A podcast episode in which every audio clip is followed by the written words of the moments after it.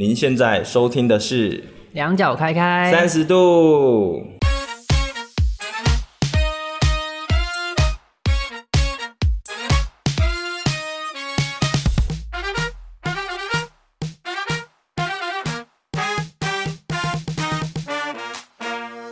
嗨，大家好，我是 Ethan，我是甜甜，我是安迪。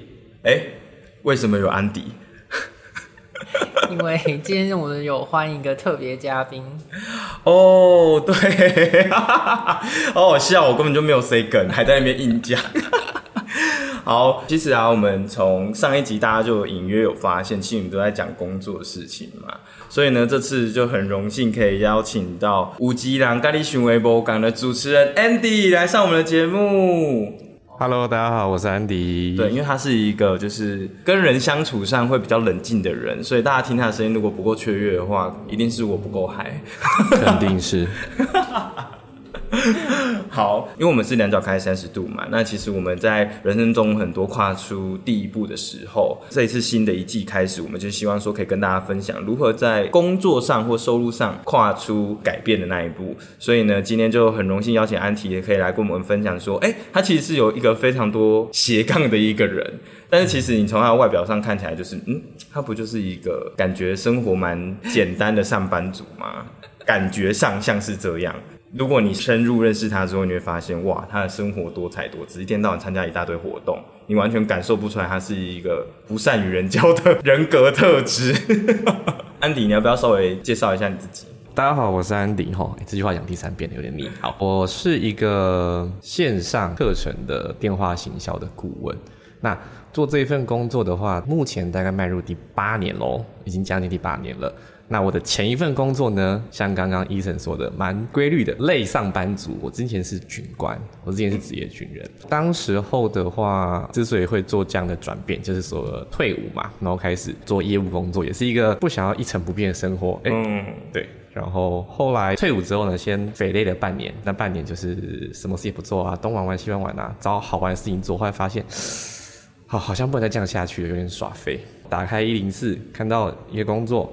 哎，不用跑外面，属于内勤的业务工作，然后又可以学英文，说哎，蛮符合我的啊，我自己也蛮喜欢英文的。然后哎，想要做业务，那不用跑外面，然后就面试就上了。哎，殊不知道一做就还蛮适合的，做到现在这样子。哦，对啊。然后后来的，所以这份工作就做了几年呢？那时候职军退下来，然后休息半年嘛。如果不算中间可能有一些小事情跑去休息的话，大概就做到现在了。所以，那你就是持续做这个工作原因是什么？因为它很好玩吗？还是因为其实你的特质、人格特质就是一开始是不太善与人交际的。那选择业务这个工作还可以做那么久，为什么有办法持续下去？嗯，我觉得是因跟我之前在部队里面的任务有关系。角色，我之前是副老长。嗯有当过兵的听众应该知道，辅导长在部队里面做什么事情，就是需要大量跟人接触嘛，就是可能从他被兵变啊，他家的狗生病啊，或是那种各种奇怪的事情，就是连长、副连长、士官长不管的事情，都是辅导长要管。所以我们其实跟人接触很有经验，所以对我来说，反而要跟人接触这件事情不会太难，只是有一个量，就是说可能每天社交能量就是多少。在用尽以前，我是可以嗯跟人家哎嗨哈喽，但结束之后呢，就不要吵我，我回到家完全不想讲话。对，哇，大概是这样子。我觉得好玩的地方是，你去想嘛，今天如果你出去，假设你当个房仲业务好了，你一天在，即便你拜访店家，去路上去发传单好了，你一天可以接触多少人？嗯、但同时间换一个角度，你今天如果是在室内，你透过电话一天可以打出去，接触到有多少人？何况说你在那个过程当中，你是看不到。对方的表情跟状态，你只能透过声音来判断这个人来干嘛的时候，也、嗯、是很好玩的一件事情呢。哦，对，我就觉得这个是我觉得在过程当中，因为你面对面拒绝，可能一天了不起二三十个很多了吧。嗯，那如果你今天是透过电话，一百个都有可能。那你怎么样在这个过程当中去找到好玩的地方？那就我觉得这是每个人的个性不一样嘛，可能我对人比较好奇吧，所以我就觉得嗯是好玩的，啊，然后就一路做到现在，然后待遇还不错这样子。哦，了解。像你刚刚讲，就是你觉得待遇不错，那你当初为什么想要额外再去做斜杠或什么？因为其实很多人在工作上上都会觉得说，我、哦、每天都很忙，然后我下班还要做这件事情，不就比如说做两份工作、三份工作的感觉嘛，会很累。嗯，其实事件发生在大概两年前的时候，那时候我有暂时离开这个岗位，大概一两个月的时间。嗯、那主要的原因是当时候对于主管的管理吧，就是氛围我觉得不是很 OK。因为即便两年前离开的时候，我大概在这个工作有大概做五年多左右嘛，嗯，所以你不会希望自己被当成一个新人对待。我指的是管理模式哦，对对对，然后刚好那个机缘巧合底下开始接触了一些财商学习，嗯，那就有去留意到一件事情的重要性，就是我的收入结构组成。因为像一般我们在上班族来讲，哈，就是单一嘛，我每个月时间到就发薪水，然后就是我固定过着我有上班有薪水的的生活。可是当今天你不爽你老板，你不爽你的公司的时候，你还是得做。因为那就是你唯一赖以为生的途径。对对，不做好像会饿死在路边之类的。对对对对对，所以相反的，那个时候就是不爽老板，出去其他地方晃了一圈的时候，同时刚好我开始学习嘛，就开始思考说，哎，我怎么样把我这四五年来哎在电销这个产业的一些经验去、嗯、延伸出去，看可不可以开始找一些其他好玩的事情，自己的收入，然后也可以增加收入。对啊。哦，原来是这样，没错。哎，那甜甜，你应该要好好检讨一下。我要检讨什么？叫你去斜杠都不斜杠。哦，本业很忙哎。本业很忙，还是四点下班啊？那安迪第一个斜杠技能是什么？第一个斜杠技能，那时候是有学习财富流沙盘。哦，那我是一个。合格的财富流教练，哎、欸，那两三年前真的超红的，就是因为我记得那时候刚开始红的时候，确实你在网络上很少看到，然后很多人就看到财富流就会，哎、欸，这是什么啊？想去玩玩看，然后他们就一直问一个问题，就是它跟现金流有什么差别？嗯，对。我那时候会选择这个来去发展自己第一个斜杠，有很大一个部分是在于说，因为我刚刚讲嘛，我其实阅人无数。可以这样讲吧。好，然后过程当中，因为其实，在算一八年吧，二零一八年我开始有去接触一些个人成长的课程，所以其实我觉得能够在获得一份额外收入的同时，是有机会帮助到别人这件事情，对我来说是一个嗯蛮激励的，所以我就开始往这个方向去发展。是因为在帮助人看到他变化之后的成就感吗？还是都有诶、欸，就是。也许嗯不会立竿见影马上有效果，但是你至少知道你帮他理清了一个方向之后，他是往他自己想要前进的方向去做。哇，蛮酷的耶！对啊，而且我觉得这游戏最酷的地方在于说，你觉得你好像是在玩一个大富翁。对，因为我觉得财富流就是一种寓教于乐的活动，寓教于乐。但是它其实这个东西是一个工具，那只是工具怎么用嘛？嗯、因为其实。在我深入接触之后，发现，哎，其实它不单单只是拿来讲财商的。今天如果有一些身心灵的老师啊，借由这个过程当中，他去做一些结合，其实它算是一个有机会能够帮助到你主业来做一些拓展跟延伸的，很具启发性的一个工具。对，对啊。哎，我这边有啊，要不要现在来玩一把？你确定你要玩吗？那个时间大概要抓两三个小时哦。要玩这么久？对啊，因为它的过程当然也要看你的玩家嘛。他你一开始需要规则讲解，讲解完之后，当然他开始去走之后，因为他的游戏进行当中的话，会有音乐当做时间的流逝。那对。你在不同的时期，有些人很有趣，尤其是你在第一次玩的时候，你会发现在不同的时间点，好比说你在三十岁发生了一些事情，嗯，那如果你今天已经是超过三十岁的人，你可以回过头来对照一下自己三十岁的时候的状态，嗯，有一些事件是很符合的。我第一次玩的时候就吓死，我是什么鬼东西啊？哦，也太准了吧！对，我第一次玩也是，因为我我第一次玩财富流也是两两年前的事情，两三年前的事情忘记了。然后呢，那时候玩第一次，真的跟我的状态超像。我在二十五岁的时候暴毙了，累死，因为我是接案嘛。然后我那时候还不知道怎么做自己自己的时间分配。嗯嗯嗯。然后我就每天就是有工作就做。有事情就做，有案子来我就接。对，因为我每天只睡差不多四到五个小时左右，然后每天就大台北的地方跑，因为我有一些案子是我要去开会的。嗯，然后就一下南港，一下泸州，看两个人在一头一尾，你知道吗？然后我就住顶溪，所以每天都大三角这样乱跑。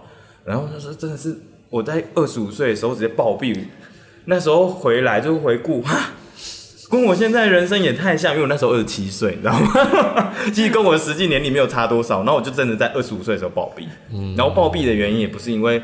什么破产没钱干嘛？我是因为它里面有一个就是没有注重到身体健康的风险，嗯、所以我的体力不支暴毙。它、啊、不就跟我生活中状况是一样的？我就是每天只睡四到五个小时，所以最后体力不支。所以我觉得这个东西本身是一个工具啦，但它会因为呃今天进行游戏的玩家还有教练本身，嗯，那共振出一个能量场吧，所以它会根据你的状态会有不同的呈现。嗯，那这个是为什么它迷人的地方？因为你今天哪怕我这个游戏玩了五遍十遍，我跟不同的人一起玩，或是今天带你玩的教练人不一样，嗯，啊，或者是结合一些主题，它都可以有很多的发想跟收获。哦，是这样子。对，哎，那我想问呢，就是因为其实很多人跨出去，因为你其实这对你来说也算是本业以外去跨出去，想说，哎，可以尝试的项目嘛。嗯，那。大家都会好奇说，做这件事情会不会花很多时间呢、啊？或者他的收入到底理不理想？你觉得在时间上面的分配上，对你来说有什么影响吗？我觉得其实要去判断一件事情是不是可以一直做下去的，最简单的方式就是你先开始做，因为你没有真的去做，你不知道这件事情。就像刚刚医生讲的，我要花多少时间，然后收入。但同时间，我觉得很多时候因为。对你来说是一个新的技能，所以你在做这件事情的时候，当然你会花的时间会比一个很熟练的人多很多。嗯，同时间可能一开始收入不如预期。我觉得对照到任何你想要斜杠的项目都会是一样的，但就是因为这个过程，你才会知道说这件事情是不是你自己真的想做的。因为一开始他可能花的时间比你本业多，如果以效益来看的话，然后收入不如预期，那你在过程当中你能不能坚持下来？因为就像可能做设计好了，因为医生既然有做设计，一开始也是很血汗嘛，对不对？没错，五百块、三百块的案子都接。对啊，但是那过程当中，一方面你有一些成就感嘛，因为我们做任何事情，除了钱，那就就是成就感。但如果连两个都没有的话，你就是做不久，很快就会阵亡。嗯，确实。所以其实很多时候，当然，比如说花的时间跟收入，我们会去考量。但其实最重要还是内心对于这件事情的认同，跟不管是心理或是。个人的状态上面有有没有办法有所成长？就是能力成长嘛，就是你做任何工作都一样啊。要么就是你觉得这个是你想要做的事情，你对于这个东西有个憧憬；不然就是你觉得你做这件事情是在培养你之后能力，要不然就是薪资到位。反正一定会有一件事情是让你可以支撑下去的。哦，对啊，了解。嗯。所以其实你当有这样的改变，其实也是因为你从开始上课之后，哎，观念调整了，你就觉得哎，开始知道说自己要从哪一个方向去改变，是这样吗？肯定是啊，一个上班族哪会去思考说我今天哦，我的收入要组成要怎样怎样怎样？不会啊，如果你今天很安逸的情况底下，但是没有人想要一辈子上班吧？吧？对，哦应该还是会希望说能够工作的时间越来越少，或者是工作的时间可以弹性安排，不用被绑在一个固定的时间或固定的地点。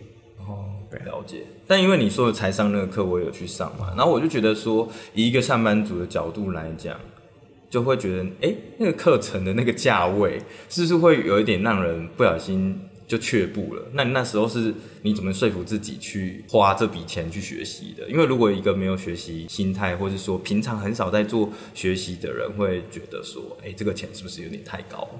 嗯，其实一般来讲，人会改变这两个方向，一个叫做趋利，一个叫做避害。趋利就是说我想要更好嘛，我有一些明确的目标；嗯、避害就是我受够了，我想要做一些改变。那当然，你猜猜看，趋利的人多还是避害的人多？避害的人比较多，没错，就是这样子。当你受过了一些事情的时候，你那改变动力是很强的。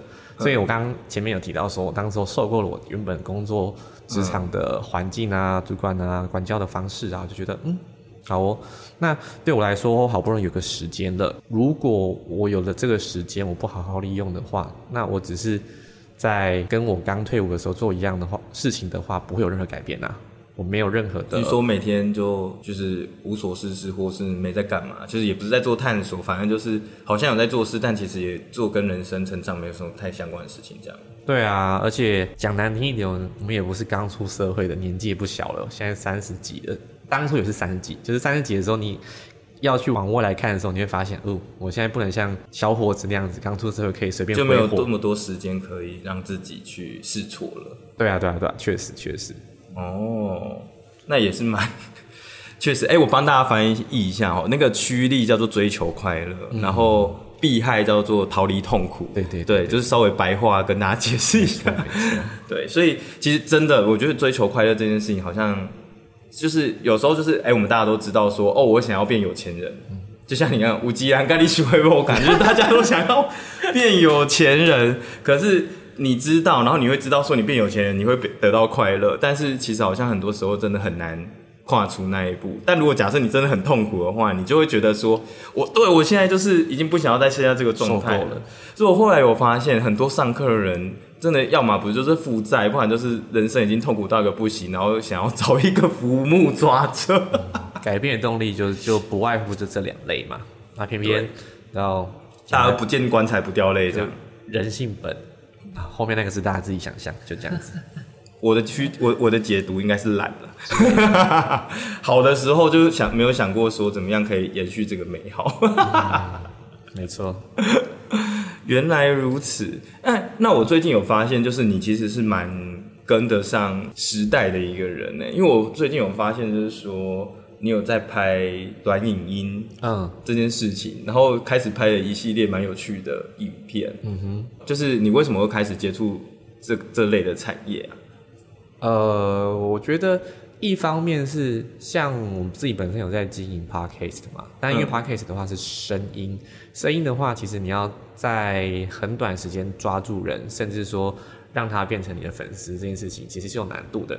嗯，那短影音的话，你今天像 TikTok 或者是说今天 Reels、IG 的 Reels 上面，其实几秒钟划过去啊，如果你觉得被吸引到的话，其实你会真的去再回去他的主页看这个人。我觉得对我来说也是一种尝试耶，因为。有些人之所以不接触短影音，是因为他怕露脸、露脸啊，或者是不知道讲什么、啊、尴尬。但是我刚好没有这个问题，所以我想说，哎、欸，反正没有这个问题，先试试看，嗯、那看可以做到什么结果嘛？因为如果这个是一个趋势的话，那我当然是顺着流走比较简单啊，就是在风涌上都会飞的概念。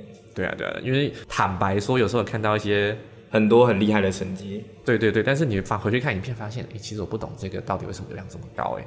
那如果我可以搞懂的话，那说不定我就会是下一个啊！我不用模仿他，但是至少他有一个背后的底层逻辑可以拆解。而且我觉得你应该在这一块也可以得到蛮不错的成绩，因为我刚好最近有看到短视频，哎、欸，你看就是短视频。就我最近有看到一个短视频，他就说一个一个女生怎么去选择你的老公啊。你就是很多人会对这种主题就是有兴趣嘛？其实下标啊，但是因为他在很短的时间内抓到你的注意力。对，但是他，我觉得他讲的东西也真的蛮有内容，就是你很快就可以大约理解他的逻辑。他说，因为我刚才是要讲你为什么可以，就是感觉你应该是会有成绩的原因，是因为他说你就是去看一个男生他能不能在某一件事情上持之以恒的去做。嗯，那我就发现你就是一个当你决定要做什么事情的时候。你就开始愿意花时间、花精力去经营的人，因为他有说很简单，你去看一个男生怎么样，比如说，比如说女生，你跟这个男生做一个小小的约定，跟他说，但是你要感情基础哦，不是就是直接就是一开始就跟他下这个约定来想说你这个人是怎样，可能已经交往个可能三个月、半年，嗯、对吧？因为你还不确定他到底是不是真的合适的人选嘛。对。可是你问他说，哎、欸，我们可不可以每天的，比如说晚上九点通电话？那你看他能愿不愿意这么做？OK。然后他今天打给你，明天打给你，后天打给你，一个月后还是继续打给你，代表他尽管也许他的个人不是很喜欢做这件事情，但他可以为了你做这件事情。这件事情代表着什么？其实，在工作上也是，他如果为了他想要的东西，他会愿意持之以恒的做下去。嗯，所以这个人是不是潜力股？你可以从他的小的行为上面去判断，但不一定要打电话，因为有的人太讨厌了。可是你可以 根据你对于这一个，比如说你的对象的认识，然后给他安排一些，就是每天都可以完成，但是小小的任务，他能不能真的为了这件事情持之以恒的做下去？确实啦，因为每个人一天都是二十四小时嘛，那扣除掉上班时间跟睡觉时间，你额外时间花在哪里，你的成就就在哪里啊？你今天花时间追剧，你就会变成哦韩剧达人、美剧达人；对，你今天花时间研究斜杠，你可能就是斜杠达人。你现在是在贴阿婆吗？哎、欸，这这么明显吗？听不出来吗？等一下去后面那个领红包，五百，谢谢。还自己喊价嘛？本来想说给多，但你既然喊五百，那就五百吧。五百啊，我们不贪心，积少成多。好，那我想问你哦，就是你觉得在经营上面啊，因为其实我们在做很多事情上面，其实都遇到很多的困难跟痛苦。但你觉得是什么样的信念让你可以坚持下？因为我们在做很多事情之前，一定会有很多的，比如说有的人会自我批判，嗯，然后有的人是会怀疑自己到底会不会成功，对，然后有的人是缺乏那个行动的动力。就是你在面对这些状况的时候，你是怎么样去克服的？我觉得分两个层面来看，第一个部分是你有没有给自己足够的时间，或是说是至少我要坚持到什么时候？因为其实当你的年纪越来越涨的时候，你会帮自己设设定一个停损点嘛？好比说，假设我今天想要做短影音，那我可能我很认真的投入三个月到半年。如果说我三个月半年时间到了，但没有一些起色，那至少我试过了，嗯、那我知道说这件事情，第一我自己喜不喜欢，第二我没有做出成绩，然后再来就是，之所以你能够继续前进，有一个很重要的因素是，你有没有一个环境。我说的环境不是说今天我一定要去上课，而是说你周遭的人是不是在做这件事情。如果你今天周遭的人就是都很喜欢经营自己，那你会被感染的。哪怕今天你没有刻意说我一定要，但是你看人家在发的时候，觉得诶，好，好像没有这么难，我会跟着做。可相反的，如果今天你要很刻意做一件事情，但是你旁边的人全部在泼你冷水，那其实你要前进持续非常难。对，对啊，所以有时候。环境也很重要，嗯，外在跟内在吧。那内在的话是 for 自己给自己的一些目标期许嘛，因为大家都想要更好，但是好到什么地步，或是我要往哪个方向前进，你先设定好了之后就先做。很多人就不敢踏出第一步，就没有后续啦。哎、欸，这其实就是有一些人会问我说，到底要怎么样去探索自己斜杠这件事情，有时候有点像，因为其实我就会跟他们讲说，其实人生是一条很长很长很长的水平线。然后我们就是一步一步在过这条线。其实有很多人有很多的想要跟选择，我就跟他说，其实我们每一个人每一件事情都有办法选，只是时间上面我们要怎么样去规划。比如说你现在完全不知道你要做什么，我就会反问他说：“诶，那你觉得你现在一个月领三万块，你还愿意领这个钱领多久？”他跟我说三个月，然后就说：“嗯，你看你就知道这个时间，那代表什么？你有三个月的时间好好去探索，怎么学习另外一个技能吧。”或是探索出一个斜杠的模式，让自己额外可以创造收入，因为你还愿意领这个三万块钱三个月，代表什么？现在完全不改变，你现在啥事也不做，每个月都是领这三万块。对啊，所以就代表你这三个月可以尽情的去探索，失败也不要去谴责自己或干嘛，因为就代表你可能不适合这件事情，就换下一个就好了。嗯，对。感觉就跟你刚刚讲，就是你要给自己一个时间，有点不。毕竟那是你不熟悉的领域，你总要给自己一点时间，先去了解，不论是技能也好，或是产业的一个动向也好嘛。嗯，对啊。哇，我发现跟你讲话真的会越来越冷静呢。怎么了吗？是我的问题吗？没有，哥们今天没有备酒，来，甜甜上酒。要喝什么威士忌吗？我觉得威士忌应该够。你平常是喝的吗？我是喝的啊，但是我喝了还是差不多长这样，除非要喝到一个量以上。真的假的？我酒量还蛮好的。哎呦，因为我以前在当我以前在当军官的时候，我待的地方叫做东营，嗯、就是外岛，它是有有产酒的，产高粱的。真的假的？对啊，很酷哎。东营，东营是哪？是马祖吗？马祖，它那边叫做。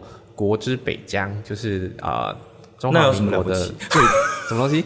那有什么了不起？爽！我们我们我们两个是，我们两个是最前线，我们两个是金门的。嗯、我连兵都在金门当，我是，而且我是金门，因为金门是叫做烈啊，金门叫烈屿嘛，对不对？小金门，小金门，对，金门旁边有个小金门是烈屿，我就是在烈屿上，它是更前线，就是你直接在那边可以看到厦门的建筑。哦，没事啊，我们不要比这个，这有什么好比的？我是要比爽的，傻傻的。对，人生在比糟的吗？何必呢？还不够苦是不是？对，然后每个月那个什么，那个好像是军人的那个义务役的薪水只有多一千块。嗯，对。你知道自愿役多多少吗？一万，我这也是七千还一万，忘记了。志愿役多一万，嗯外外岛加给。对，如果是金门跟马祖我记得，应该差不多，我记得，对题外话。我那时候觉得，看你也太爽，我才加一千，然后他们就加那么多。我一个月八千，加的还没有他们，就是每个月加几多。没事啦，但他要卖身啊，对不对？你时间到了就约满就拜拜了，是不是？讲是这样子讲，但其实讲认真，就是当时候我们那个营区也是还蛮有趣的，因为就我觉得啊，算了，这是题外话，下次有机会再聊。我们接下去工作，就 如果讲到当兵，应该是可以讲到民国不知道几百年去。哎、欸，这是属于男人的话题，但是甜甜就是没有办法参与。对啊，我告诉你甜甜从斜杠就没办法参与，他现在就是很少做斜杠，我就是很一直很支持他可以去做斜杠。对，然后 然后然后当兵他也没有当过，所以他也没办法参与我们当兵话题。今天他整个就成为隐形人。我帮你们音控啊？对啊，那比如说，因为我觉得，因为甜甜其实他就是就是，我觉得他跟我们一般在社会上很多人其实一样啊。其实大家并不是没有能力。也不是说没有那个执行的动力，我觉得有时候他们就是真的是好像缺了一个点还是什么，就是呃，像比如说甜甜，他几个特人格特质跟你有点类似。嗯，那你觉得在市场上，因为你说嘛，其实社会上其实有四成以上都是这类的人，四成到三成以上都是这类人。如果是你的话，你觉得，比如说如果一句话去鼓励他们，你会觉得你你想跟他们说什么？多做尝试吧，因为很多时候不是没有想，只是会怕，因为。对他来说，他想做的事情也许是他陌生的事情，所以他不敢踏出第一步。但你没有踏出去，你不知道那个到底是不是你真的想要的。他万一今天中了嘞？对。但是你没有前进，就不会有这个中。就像买乐透一样。对啊，你没买，然后一直想说我要当亿万富翁，下辈子吧，下辈子吧。来来来自地主的发言有点可怕。太太太太强是不是？要收一点，太直接。好哦，那祝福你会中奖。如果你没有去买的话，哦，因为我们其实很多时候在学习的时候，都会有自己想要前进的标杆嘛。嗯，那你有没有觉得，就是你自己的标杆曾经有没有就是谁？然后你觉得大家也是可以跟他学习或值得分享的人？就是一个 role model 的意思吗？对，没错。其实我没有一个很明确的 role model 哎，但对我来说，就是想让自己的人生丰富一点，然后真的做一点喜欢的事情。就像经营节目这件事情，也不是一开始就想做的，哦、就是我一开始没有想过这件事情，但是后来在一个线上的读书会，我们参加线上读书会，然后开始有一些导读的经验，然后有人给我的反馈是说，哎，那线上读书会要钱吗？不用钱。那你要不要介绍一下？就丰盛早鸟读书会，前提是你要早起，每周一、三、五早上六点到六点半。我没办法，是吧？C，所以成功路上并不拥挤，因为愿意付出的人没有这么多。是不是？你看，你即便免费的，有没有？好了，这个，但这是个，这是一个，就是一个案例，好，没有说一定怎么样。